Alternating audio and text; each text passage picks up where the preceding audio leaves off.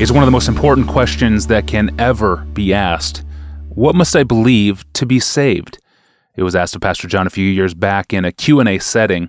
Here's how Pastor John answered the question. Well, Paul says, believe on the Lord Jesus Christ and you will be saved. He says, if you confess with your lips that Jesus is Lord and believe in your heart that God raised him from the dead, you will be saved. So I take text like that and I would say, you begin at this core of the death of Jesus. He, he died for our sins, which means I must believe I'm a sinner. A person that doesn't believe he's a sinner can't be saved. If there's nothing to forgive, he didn't do anything for me. If he didn't do anything for me, I'm not believing him for salvation. And if I'm not believing him for salvation, I'm not saved. So you must believe that you are a sinner. You must believe that there's a God who has created the possibility for sin. That is, sin only has meaning as the falling short of the expectations of your creator. So there has to be a creator God out there who has expectations of humans that they uh, trust him, love him, live for him, and we fail, and therefore we're under his, that'd be the third thing now, we're under his holy, call it different things, judgment, wrath. You got to believe that. If, if, if you're a sinner, and there's a holy God, and you're defining sin as a falling short of that God, then in order to understand what He's doing to solve that, you got to understand that He's angry about that. He's just. He's a good judge. So what has He now done to solve the problem of our alienation from Him? He has sent His Son into the world. You got to believe in the deity of Jesus. It says in, in Psalm 49 that no man can pay a ransom for another man. And then a few verses later, I think it's verse 15, uh, it says God will pay the ransom. So he, he couldn't have used John or Peter or Paul to die for us. He had to have the God man die for us. So the deity of Jesus is essential. And then what did he do? What did he do? Well, he lived a perfect life. You can't believe that Jesus sinned and be saved, I don't think. Because then the sacrifice made for you was not what was required. And you're, you're not believing in what God did for you. So he's a sinless Son of God, and now he gives himself up to die in my place. So the substitutional dimension of the death of Christ for my sins. And there's lots of ways to talk about that in the Bible. And, and I think you can be very confused about some of those and be saved. I, I, don't want to start listing off all the, the ways the Bible talks about that and how confused a person can be about them and still be saved. Let's just say at, at the core of the gospel of, of how this is all remedied is Jesus Christ, the Son of God, who never sinned, got in my place and took the wrath of God for me and died in my place.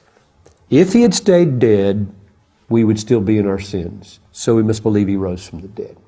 So now he's risen from the dead, and I would say that's, that's the cluster. That's, I'd say I'm willing to kind of stop there. You might be able to bring to my mind some things that would be so theologically closely attached to those that I would say, okay, yeah, that's got to be included as well.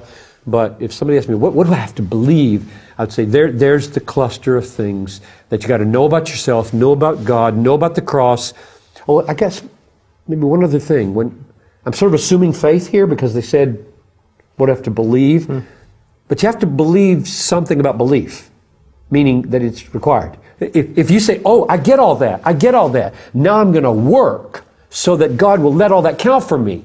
I'm going to keep the law 85% so that all this redemptive work will count for me. You've missed it.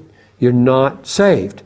What, what salvation requires that you believe is that you must believe instead of working for this salvation. That He has done what needs to be done. We receive it. As many as received him, who believed in his name, he gave them the right to become the children of God. So I think sin, God, cross, faith. You know, to summarize the core, it would be a truths around those four things. Pastor John was then asked a follow up question In order to be saved, must someone understand the Trinity? Here's what he said Um, they certainly wouldn't have to know that word. They wouldn't have to be able to articulate it very well. But what they need to do is not deny essential things about it. So a person may never have heard of such things as the Trinity and be saved. But if you said to them, now, the Jesus you're believing in, is he divine or just a man? If they said he's not divine, I think that's a major problem. So I'm saying the, the implications and pieces of the Trinity. Now, I don't think a person has to have ever heard of the Holy Spirit to be saved. Is that radical?